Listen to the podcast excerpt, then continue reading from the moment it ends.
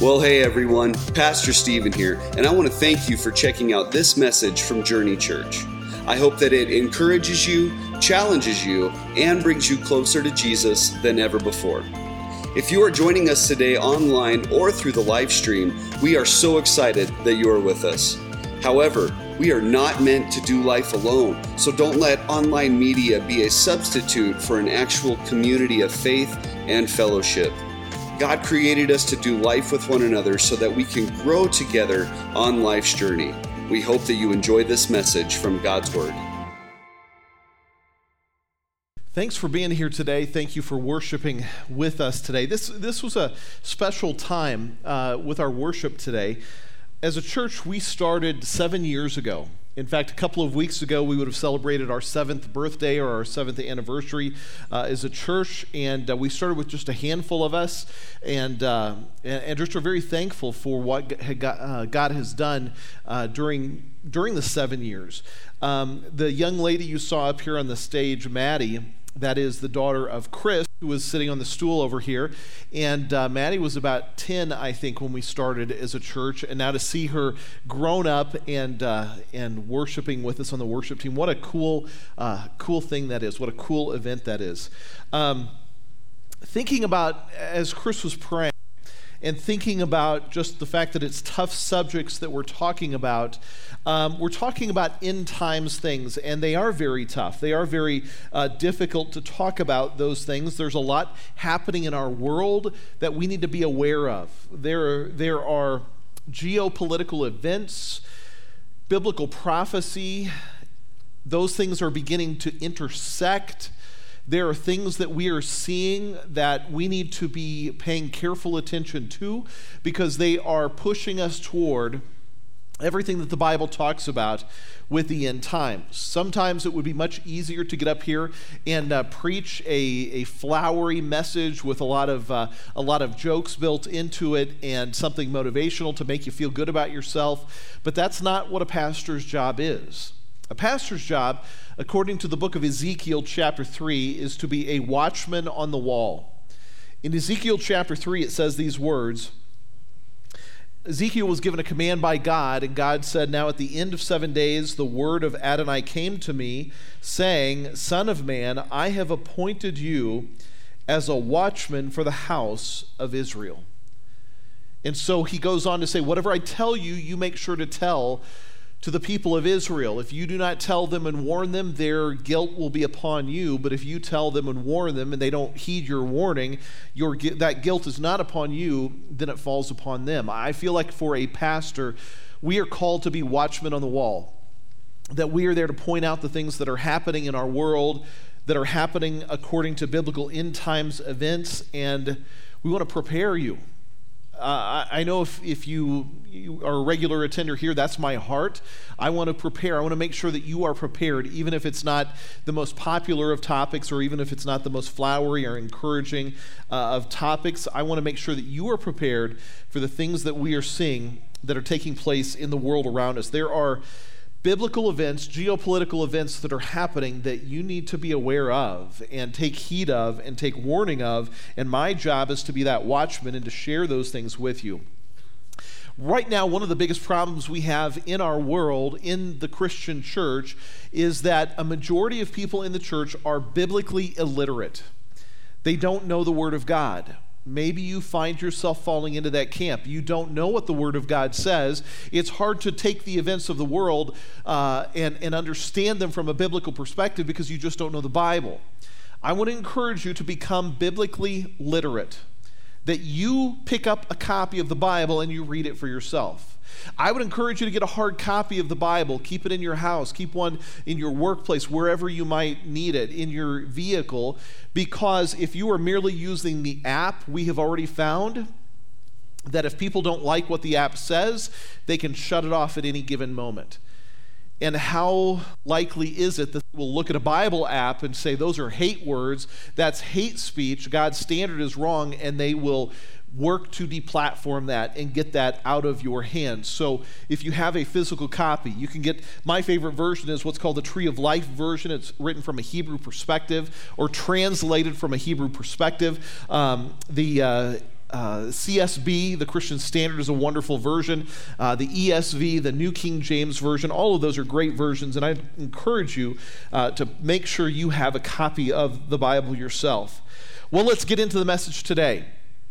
Uh, we're going to start again, as we have every week in Matthew chapter 4. We're going to start in verse 3, and then we're going to continue on a little bit further than we have and understand the ultimate sign of the time that Jesus is going to give.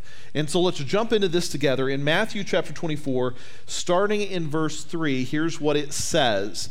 Again, let me set the stage and the context. They were coming to Jesus Jesus had just made a statement that was very end times in his statement. The disciples came to him and they wanted to know the answers to the questions of Jesus, when are these things going to happen? So Jesus is sitting on the Mount of Olives. He is about a 20 minute walk from the temple of God. He was just in the temple of God teaching. They were looking at the temple. The disciples came to him and they said to him privately these things. They said to Jesus, Tell us, when will these things happen? What will be the sign of your coming? And what will be the sign or the signs of the end of the age? When are these things going to happen?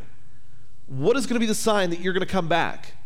What is the signs that we should be looking for to understand the rise of the end of the age? There will be an end of the age according to what Jesus himself had said and what other biblical prophecy says. There will be an end, there will be a culminating event of Jesus' return, gathering his church and then bringing his wrath upon the world who do not follow him and aren't his, who don't have a relationship with him. And so they asked Jesus that question when, what, and what? When are you going to come? What's the signs? What is the sign of the end of the age? Now, Jesus, Yeshua, answered them and said, Be careful that no one leads you astray. Don't let anybody deceive you. Don't fall for the deception that is going to happen in the end, there will be some deceptive events that will cause you to question things. There will be signs and wonders that will happen that will cause you to question. Don't be deceived, he says. Many are going to come in my name, and they are going to say, I am the Messiah, and will lead many astray. You're going to hear of wars and rumors of wars. See that you're not alarmed, for this must happen. It must happen. This has to happen. It can't not happen, it must happen. But it is not yet the end.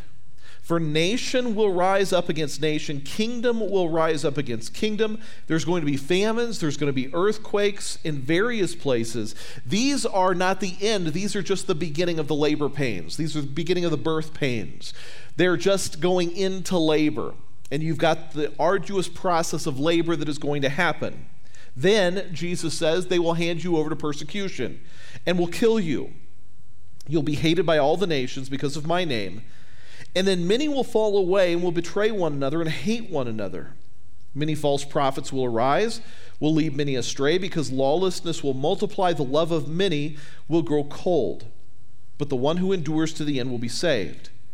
This good news of the kingdom, the gospel, the message of Jesus, shall be proclaimed in the whole world as a testimony, and then, he says, then the end will come. In truth, every generation has seen some or most of these events happening in their generation. Almost every generation has gone through times of decept- uh, deception. There have been deceptive teachings that have cropped up in every generation. It has pro- been prolific over the past couple of centuries. In every generation, there have been wars. There have been rumors of wars. In every generation, you've had nation rising against nation. You've had kingdom against kingdom. In every generation, they've had times of famine. They've had earthquakes. There's been persecution. There's been lawlessness, and the love of many has grown cold. So, if that's happened in every generation, it begs the question what will be our signs? How will we know that we are in the last days? I mean, it could be centuries, right? That's what could happen. How will we know if we are in the last days? Well, in Matthew 24, verse 32, Jesus says, The generation that sees all of these things will be the final generation. Meaning, when you see all of these events taking place in your generation, you will know that you are living in the last days. But Jesus is going to give the ultimate sign next of how you could possibly know that you are in the last generation. If you see this event that he's going to say next, you can take for certainty that you are three and a half years away from the return of Jesus, according to what it says in biblical prophecy in the book of Daniel. Here's what Jesus says next. So when you see the abomination of desolation, which was spoken of through Daniel the prophet, standing in the holy place, let the reader understand, then those in Judea must flee to the mountains. When you see this event, this is the event, Jesus says. This is the ultimate event. You will know that you are in the last days if you witness this event.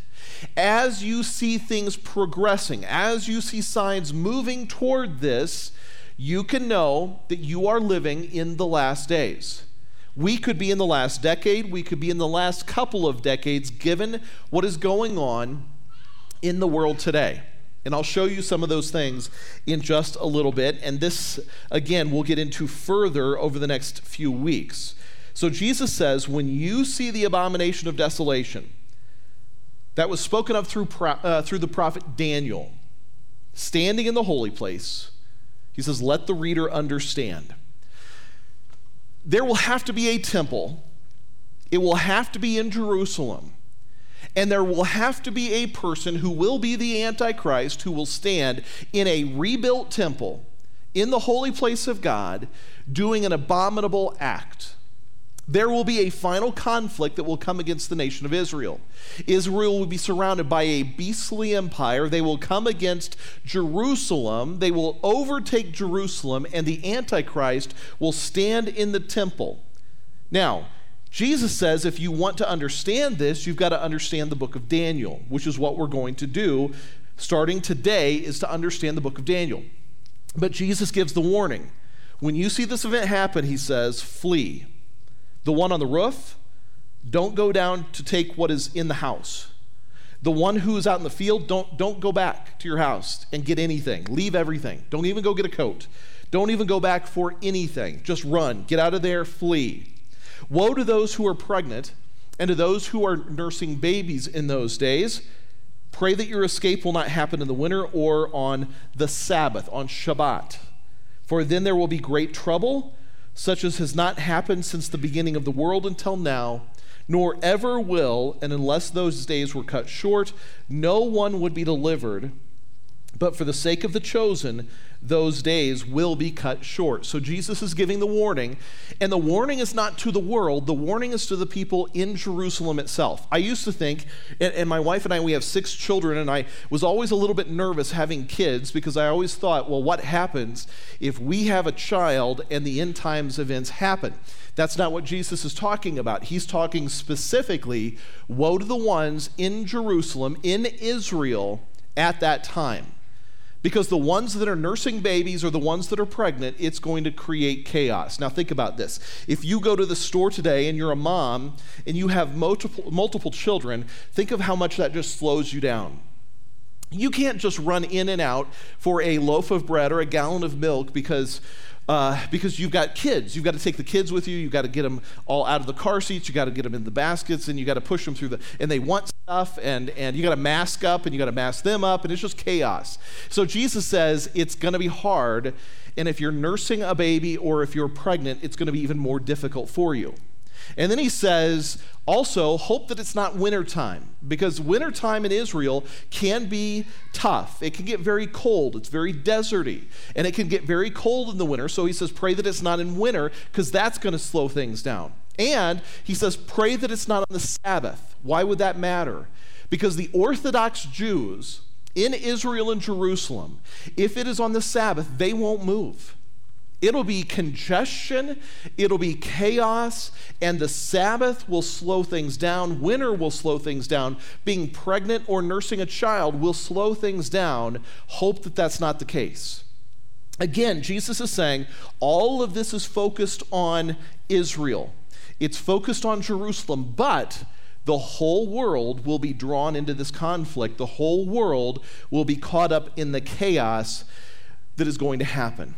So today, in trying to understand what Jesus is saying, today we are going to look at the empire at the end of all things. Good job. That. okay. That was good. All right. We'll probably, yeah, that, that was a a little gem that we figured out in first service that you did you get to appreciate that they didn't get to appreciate in first service. The empire at the end of all things. Yes, that was good. All right. Well done, Stephen. I will get you a raise eventually. Down the road sometime in the future. Okay. The empire at the end of all things. Now, we're going to look at part one because what we're going to do is dive into the book of Daniel because that's what Jesus said. If you want to understand, understand Daniel because Daniel lays out specifically what is going to happen. What I want to do is pray and dive into the book of Daniel. So let's pray together. Father, thank you for the privilege of having your word that we can open up and learn from. Help us to not be fearful. Help us to not be overwhelmed. Help us to not be uh, uh, anxious about the world's events. Help us to be wise. Help us, Lord, to watch. Help us, Lord, to receive the warnings that you provide. And help us to be working for your glory until you return. You tell us that blessed is the one who is working up until your return. And I pray, Father, that each one of us in here, as ministers of the gospel, would be working for your glory, helping people to be reconciled to you until the end, until it is too late. Father, I pray that you would take the jumble of thoughts in my mind and the all of the study that I have done and make it into a cohesive uh, a cohesive package that I can communicate well. Lord, give me, please, the words to say on your behalf here today. Father, we thank you for what you're going to do among us. Now teach us your word and help us to see the signs around us. In Jesus' name we pray. Amen. So understand Daniel. If you were living in the 1920s, let's say it's 1925, you were an 18 year old young man or young woman. You would have just come out of World War I. That would be closed. That chapter would be closed. You would have come out of a global pandemic called the Spanish flu that affected 5 million people and, and, and, killed, or 500 million people, and killed somewhere between 10 and 100 million, where people were wearing masks and social distancing. You would have come out of that event, you would have gone into the roaring 20s. And in the roaring 20s, you would have experienced an explosion economically you would have also experienced an explosion culturally. They would have had new music that would have been on the scene, art and entertainment and new technologies that were happening. And it was a glorious time in the world at that time. But if you were a young man or woman, again 18 years old 1925 and you happen to be living in germany you may have been going to college and you may have been looking forward with anticipation to your future thinking about all of the things that you were going to do, all of the things that you were going to accomplish, the goals and the dreams that you had for yourself and your family. Imagine at that time, 1925, if somebody had come to you and warned you and said to you, Here are the events that are going to happen over the next 15 years. If somebody had given you that warning, what would you have done? How would you have been different? How would you have lived differently? Would you have let go of the pettiness? Would you have let go of bitterness? Would you have started to forgive people? Would you have been more loving toward the people around you? Would you let go of the selfish ambition and work for God's sake and God's purposes going forward? How would your life have been different if somebody had warned you in 1925 about the rise of the Third Reich, about the rise of Adolf Hitler? About the rise of the most treacherous and barbaric regime that would have ever been in the world at that time. If somebody had warned you about the war that was coming, that was going to take 50 million lives, that it was going to throw most of the world into chaos and cause most of the continents to be uh, overwhelmed, would you have been different? Would you have lived different? Would you have done different things? I believe that we are in a 1920s moment right now. We have come out of, or hopefully are coming out of, a pandemic, but now we are starting to see the world shifting.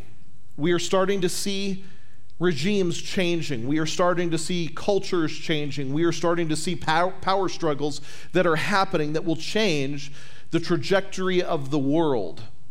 Given that warning, are you willing to, wanting to, able to be different? Is there anything about your life that you would change, knowing if you would have known then what, what we know now, and heeding the warning that I'm telling you today? that 1920s moment is not far away. In fact, we may be at that 1920s moment looking for 15 years down the road at the events that are going to happen. The events that are going to happen are centered in the Middle East. They are centered around Israel and they will be centered around Jerusalem itself. And those are the events that we need to follow. Jesus gave the warning and he said, When you see the abomination of desolation, that's where you really pay attention. In fact, if you live there, run, flee, get out of there. But the whole world is going to be caught up into the chaos of these events. And he says, All I want you to do is look at Daniel. He doesn't give any more explanation. Jesus doesn't give any more detail. He just says, It's already been written. Go look at Daniel, understand Daniel, and then you'll understand the events that are going to happen. So today, for the next really three weeks, we are going to dive into Daniel. Now, this is not a typical sermon, it's more of a, a college class or a Bible study with some of the things that I'm going to give you today. But I want to give you these things so that you can be aware of the world events that are happening all around us right now as I speak. The book of Daniel has multiple things. There are 12 chapters in it. There's going back and forth between things that are happening to Daniel and happening to his friends, with also some visions that are happening about future events. Daniel lived in Israel. Israel was overrun by Babylon. King Nebuchadnezzar overran Israel and take, took many people captive. Daniel and his friends were some of those that were taken captive. While Daniel was in Babylon, being uh, in servitude to the king, Daniel had four, uh, I take that back, he had three visions. The king had a vision, and Daniel interpreted the king's vision. So, what we're going to do is we're going to look at these four prophetic visions and see how these things line up with end times events and how they line up with the world events today. We're going to look at Daniel chapter 2, that was the king's vision. And then we'll look at Daniel chapter 7 next week, that is Daniel's first vision. And then we'll look at Daniel chapter 8, that's his second vision, and Daniel 10 through 12, that is his third vision. So there are four prophetic visions that all have to do with end times events. We're going to jump in to chapter 2 of the book of Daniel, chapter 2, verses 27 through, through 45. And here's the first vision. The first vision is that the king, King Nebuchadnezzar, who was incredibly powerful, who had a large empire, the king had a dream, and he couldn't explain the dream. And none of the people around him could explain the dream. Daniel stepped in and Daniel was able to interpret the dream for the king, and the dream, as according to Daniel, wasn't really about the king, although a little bit was.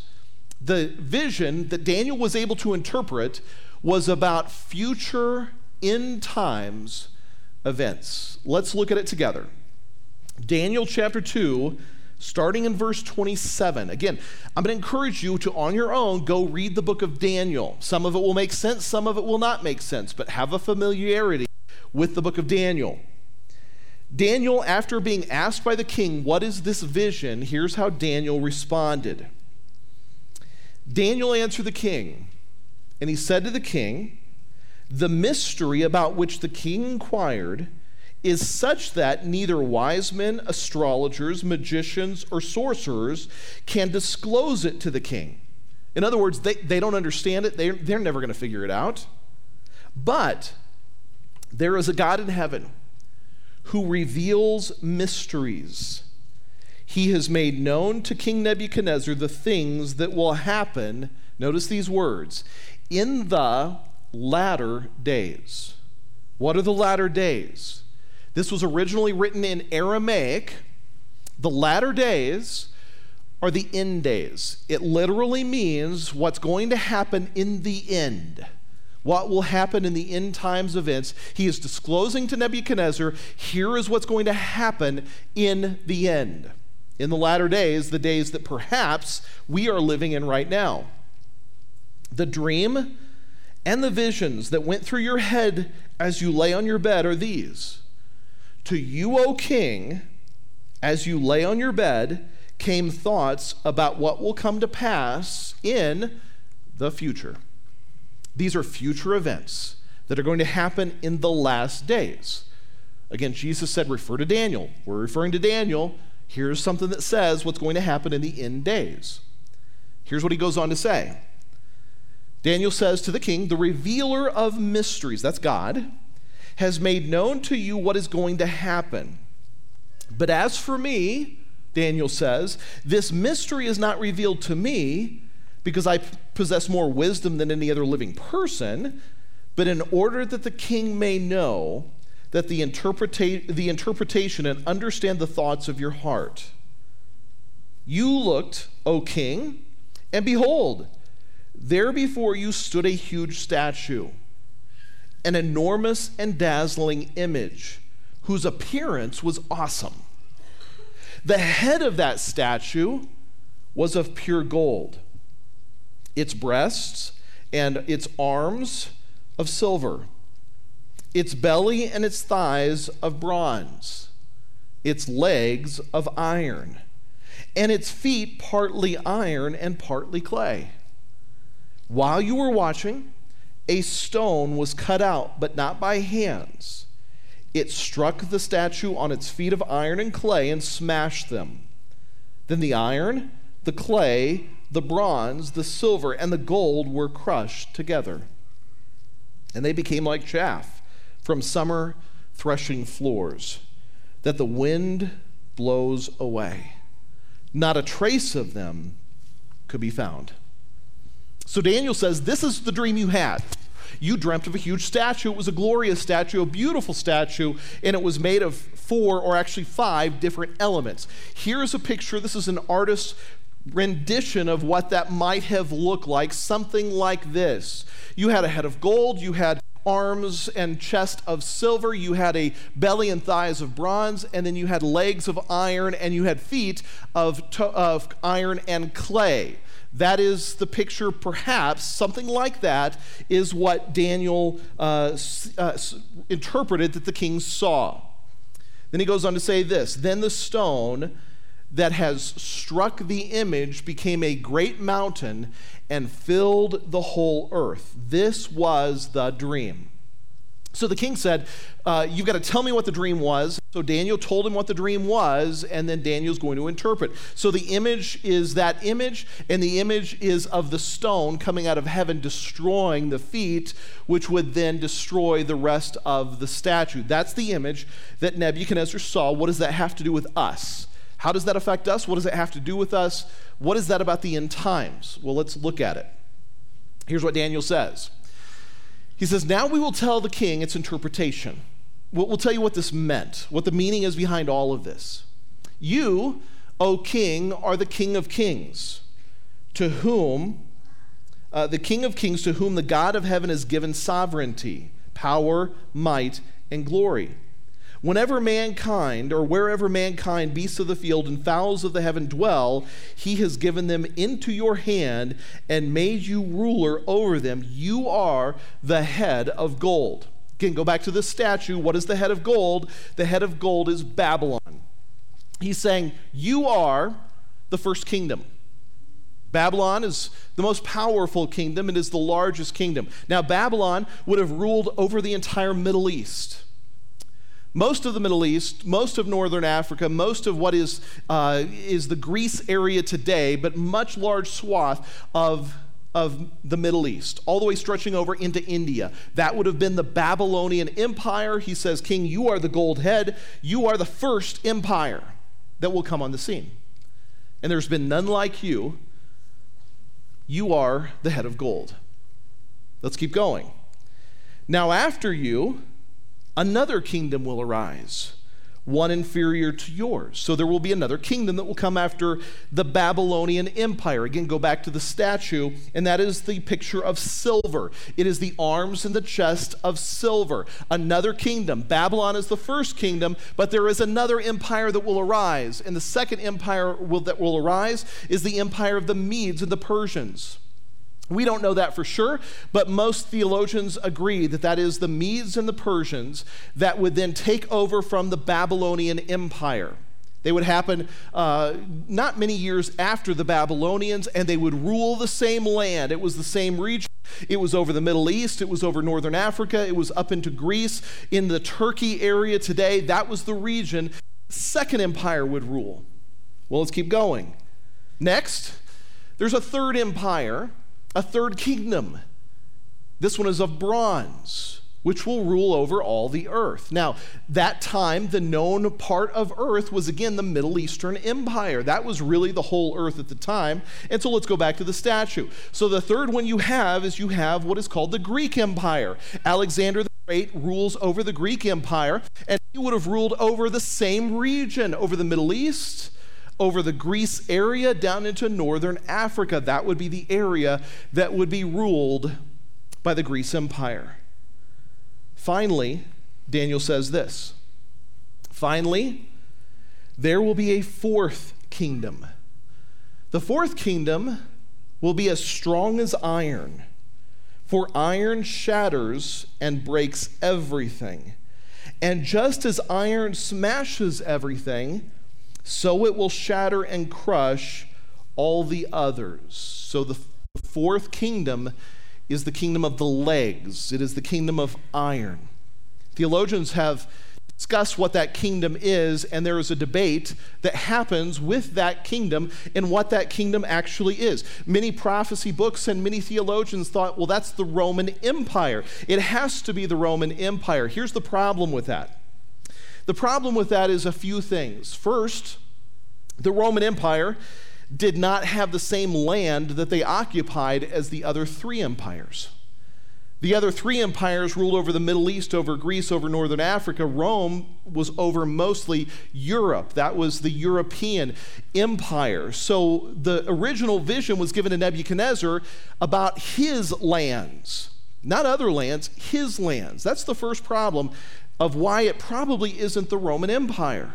The second problem is this that it says that this empire will shatter and cut everything else and crush everything else.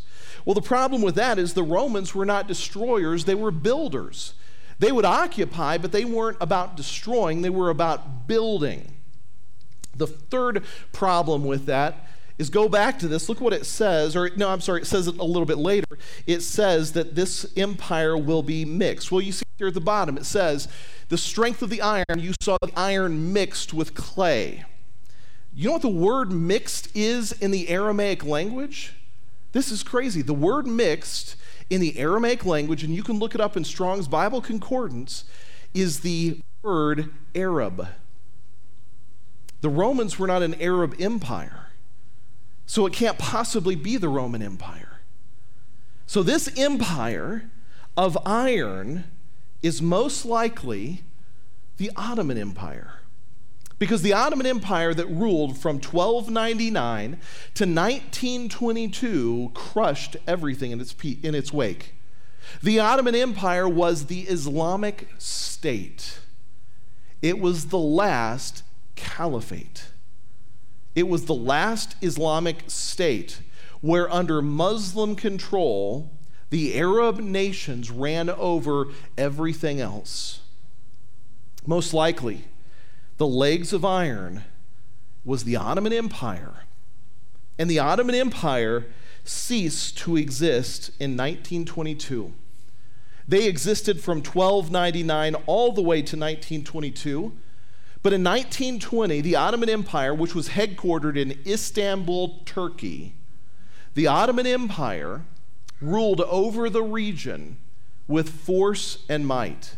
In 1920, a treaty was signed where the empire was broken up and divided, as it says here. It was a divided kingdom, and it was divided among the French, the Greeks, the Brits, and Armenia.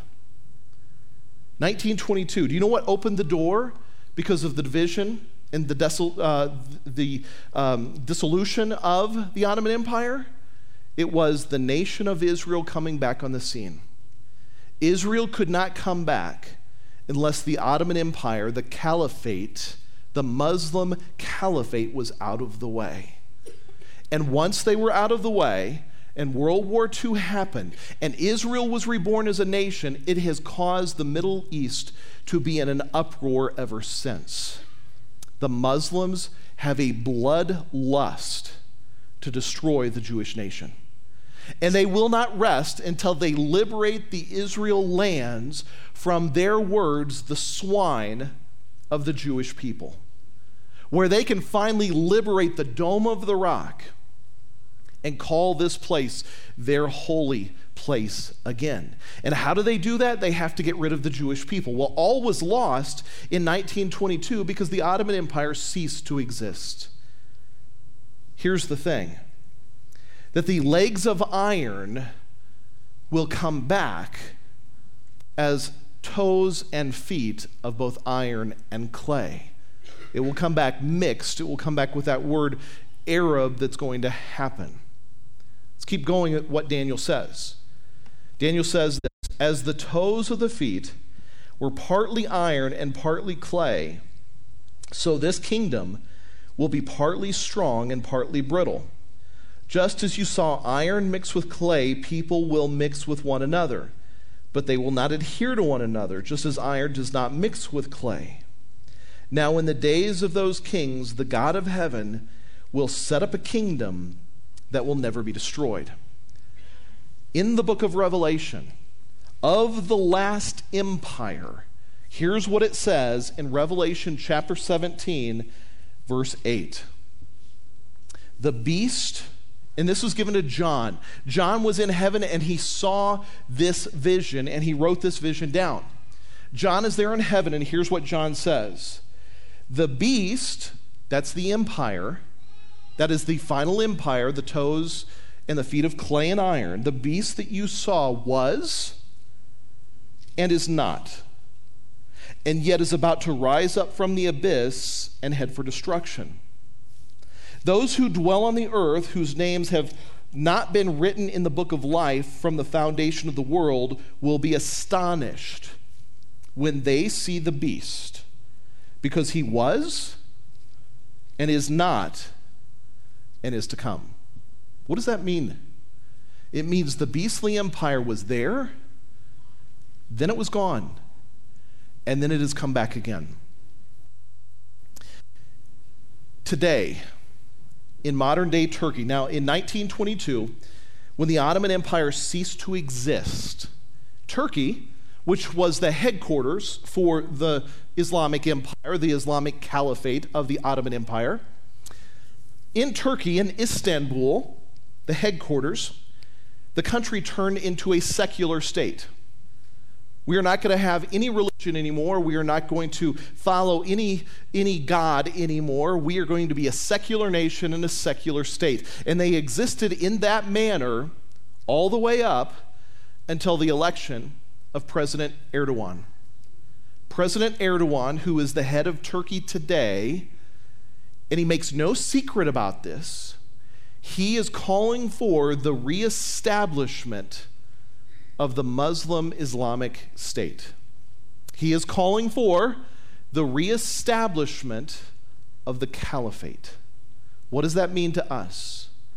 If the caliphate is reformed, and if, and we can look and see and pretty well speculate, according to the book of Ezekiel, we can look and speculate as to the 10 nations that would join with him, or the nine other nations that would join with him we can see the rise of the Turkish Caliphate, which would, in many ways, be the rise of the beastly empire the rise of the Antichrist's rule. If you combine that prophetic vision that Daniel had with the other three that we are going to talk about, you can see how world events are starting to move in that direction. I would encourage you to, yeah, pay attention to the stuff going on the, in the U.S. if you want to, if you can stomach it. It's mostly propaganda pieces that are in the media today. But I would encourage you to pay attention to what is going on in the Middle East. One thing I particularly watch every day is uh, it's on YouTube. It's a uh, television station out of Israel. It's called TV7 News. TV7 Israel News. It's about a 15 to 20 minute clip every day, and they will just talk about world events that are happening in that region from a biblical perspective. And what you will see out of Turkey is more and more talk about reestablishing the caliphate. They believe that if they can reestablish the caliphate, that in Islam teaching, according to the Quran and the Hadith, that they will be bringing in their prophetic end days. They believe, according to Islamic prophecy, that if they can reestablish the caliphate, that they will have their Messiah, the Caliph, who will lead that caliphate. Their Messiah is what our Bible talks about as the Antichrist. Pay attention and beware that those events are taking place. The reestablishment of the caliphate, the uh, um, reestablishment of an empire that was destroyed that will come back again. It couldn't possibly be the Roman Empire. They don't have the bloodlust. The European Union does not care. Spain and France and Britain does not care about uh, coming in and destroying Israel, but the Arab nations do. If you combine the forces of the 10 nations that are believed that would join this caliphate, they will have the biggest army in the world with the most powerful weaponry not only nuclear weapons, but also just uh, other missiles and other armaments that they, everything that they need to destroy. The mark of the beast will be a mark that is talked about in the worship of that beastly empire. Do you know the mark is not the vaccine? Whether you want to get the vaccine or not, that is completely your choice. It has nothing to do with the mark of the beast. Because the mark of the beast has everything to do with worshiping the beastly empire and it has everything to do with worshiping of the Antichrist. We have to become aware of these events. That's why I say to you, it's like we're living in a 1920s moment. Because you start to see the formations of the things that led to the rise of Adolf Hitler are the same kinds of things that are happening behind the scenes that could easily lead to the rise of the beastly empire which means we may only be years away. Now, here's the good news Jesus says this This kingdom, this empire, this beastly empire will not stand against God. In those days, it says, of those kings, the God of heaven will set up a kingdom that will never be destroyed nor will this kingdom be left to another people. It will crush and bring to an end all these kingdoms, but it will endure forever. God's kingdom will not come on the scene until the beastly empire has been risen up and the Antichrist is in place. And how will we know? Well, we'll see the world events and we'll understand and we'll have some ideas. But when you see them surrounding Israel, you see the time of Jacob's trouble, you see Israel being overrun, Jerusalem being overrun, you see this, uh, this Antichrist in the temple of God doing an abominable deed, an act of desolation, then you will know we are there. We will be caught up. The world will be caught up in this battle in many, many different ways. But Jesus says his kingdom will endure forever, and the world's kingdoms will not stand. For just as you saw a stone cut out of the mountain, yet not by hands, you saw it crush the iron, you saw it crush the bronze, crush the clay, crush the silver, crush the gold. The great God has made known to the king what will happen in the future. Now, the dream is certain and its interpretation is trustworthy. So, what is that final scene? The final picture is this it is the destruction of all of the world empires and God establishing his kingdom forever and ever. I want to close with one last thing, and it's a little bit of a long reading that I want to read, but it is out of the book of Revelation, Revelation chapter 19, and I just want to show you this that God has promised that he will be the ultimate victor and he will ultimately win. Let me read this for you. Just follow along on the screen. But let this encourage your heart and let this challenge your heart. Revelation 19. John, again, writing this vision that he had seen in his heavenly experience of the prophetic things that were to come. And it says, John writes these things. He says, uh, After these things, I heard something like the loud voice of a great multitude in heaven shouting, Hallelujah! Salvation and glory and power belong to our God, for his judgments are true and just. For he has judged the great prostitute who corrupted the earth with her whoring, that is, the empires of the world. And he has avenged the blood of his servants, the holy ones of God, who died at this hands of the prostitute. And the second time they shouted, Hallelujah! The smoke from her goes up forever and ever. Then the 24 elders and the four living creatures fell down and they worshiped God who is seated on the throne, saying, Hallelujah, or Amen, Hallelujah. Then a voice came from the throne saying, Praise our God, all you his servants, and all who fear him, both the small and the great. Then I heard something like the voice of a great multitude, like the roar of rushing waters, like the rumbling of powerful thunder. So, if you've ever been to a sporting event, you've heard that wave of sound. That's kind of what you can picture in your, your mind. I heard this mighty sound, this powerful thunder saying, Hallelujah, for Adonai Elohi Zavot reigns. Let us rejoice and be glad and give the glory to him. For the wedding of the Lamb has come, and his bride has made herself ready. Who is the bride? It is the church. People across all time, across all nations, who have accepted Jesus as Lord.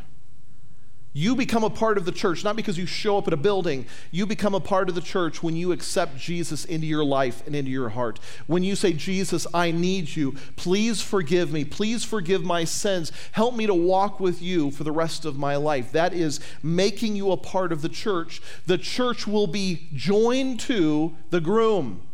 And who is the groom? It is the Lamb of God. It is Jesus himself. We will be forever joined to him in perfect union during the wedding feast of the Lamb. For the wedding of the Lamb has come. His bride, us, we've made ourselves ready. We have been given linen to wear, new clothing. Your old clothes don't suit you. You're given new clothing bright and clean. For the fine linen is the righteous deeds of the holy ones, the saints, the Kedoshim. Then the angel tells me, John says, Write these words How fortunate are those who have been invited to the wedding banquet of the Lamb. You got an invitation. You, you got an invitation to the wedding. How fortunate are you? And contrary to that, how unfortunate are the ones who didn't get an invitation? Do you have an invitation? You do if your name has been written in the Lamb's book of life. That's the guest list. Again, how do you make sure your name is in the Lamb's book of life? You accept Jesus as Savior, you accept Him as Lord, and your name is in the Lamb's book of life. And because of that, you're given an invitation to the wedding. How fortunate are those who have been invited to the wedding banquet of the Lamb, and how unfortunate are those who didn't get the invitation. He also tells me, the angel tells John, these are the true words of God. Then John says, I saw heaven opened. And following this wedding event, this wedding feast, behold, a white horse. The one riding on it is called faithful and true, and he judges and he makes war in righteousness. God will send out his son to battle against the world, all of those who have not accepted him, who missed out on the wedding banquet. He judges and he makes war in righteousness. His eyes are like a flame of fire, and many royal crowns are on his head. He has a name written that no one knows except himself. He is clothed in a robe that has been dipped in blood because it is a bloody conquest that he is going in. And the name by which he is called is the Word of God. And the armies of heaven, clothed in fine linen, white and clean, were following him on white horses. From his mouth comes a sharp sword, so that he that with it he may strike down the nations. And he shall rule them with an iron rod, and he treads the winepress of the furious wrath of Elohi Zavot. On his robe and on his thigh, he has a name written King of Kings and Lord of Lords. By the way, that's the only justification for a tattoo in the Bible. on his thigh, King of Kings, Lord of Lords. Then I saw a single angel standing in the sun and with a loud voice, he cried out to all the birds flying high in the sky Come, birds, gather for the great banquet of God. God is providing a banquet for the birds of the sky. They get to eat the flesh of the kings and the flesh of generals and the flesh of mighty men that have been destroyed. The flesh of all men, both free and slave, both small and great. And I also saw the beast and the kings of the earth and their armies gathered together to make war against God, against the one who sat on the, on the horse, and against his army. Then the beast was captured, and along with him the false prophet who had performed the signs before him by which he deceived those who had received the mark of the beast, as well as those who had worshiped the beast's image. These two were thrown alive into the lake of fire, burning with brimstone. The rest were killed with the sword coming out of the mouth of the one riding on the horse, and all the birds gorged themselves with their flesh. In the end, God wins. In the end, he will reign. He will be like a stone that is cut out from the mountain, who is thrown down destroying the statue. What is the statue? It is the empires of the world. And in order for the final empire, the final God's kingdom to happen, we have to fi- have the final evil, beastly empire rise up. And in my opinion, and again, this is just my opinion, the Bible clearly makes it sound as if that final empire is the Islamic caliphate that is right now gaining steam in Turkey to revive the old Ottoman Empire, to revive the Islamic State and the Islamic Caliphate. The ones who want to destroy Israel will in turn be destroyed. This empire will demand allegiance. You know that they don't go into a place with kind thoughts? They, they don't go in building schools and, and, and putting up public works projects. They don't go digging wells in Africa. They tell people, repent or die. And if they have power, that's exactly what will happen. You worship our image. You worship the beast that we have erected. You worship our God, or we will put you to death. Do you know that even today, in Africa, especially in Nigeria, Christians are being killed just because of their faith, because they will not turn to Islam? The beastly empire will rise. And that is just the first prophecy that Daniel gives. He gives three more that clarifies it even more than that one does. Let me close with this thought. I asked you earlier if you had been warned 15 years in 1925 before the rise of Adolf Hitler, before the rise of the Third Reich, would it change your life? If you have been warned of what the coming beastly empire will be, will that change your life? Will it change what you do? Will it change how you treat the people around you? Will it change your purpose? Will it change your desires? God is here to warn us, not to scare us, but to warn us to make sure that our hearts are right. And He says to us, How fortunate are those who have accepted His call, who've accepted His invitation, and who have been invited to the banquet, the wedding feast of the Lamb. Have you received your invitation? Let's pray. Father, I pray for those today that may not know for certain that they really are yours. They have never, by faith, accepted your free gift, the gift of your Son. They have not ever received your offering. And I pray that today, Lord, that you right now would be knocking on their hearts and that they would open the door of their hearts and say yes to you. That they would say, Jesus, please come into my life and make me new. Father, I pray that you would just bless and that you would lead us. I pray, Father, that you would help us to be wise and see the world events around us. Help us to be aware of the things that are happening so that we are not caught off guard.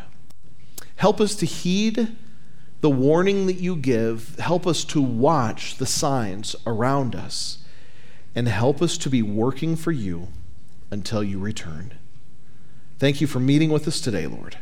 Thank you for loving us, for caring for us, and for the time that we could spend opening your word. We lift all of these things up in the name of our Savior, the Lamb of God, Yeshua Jesus. Amen. Thanks for listening to that message from Journey Church. Be sure to stop by our website, journeychurchgillette.com, and check out past sermons and learn how to get plugged in with us. Also, if you would like to give to Journey to help us continue doing ministry in ways like this, just hit the give button on our website to support us on this mission. Hey, I hope that you have a great day and may God bless you.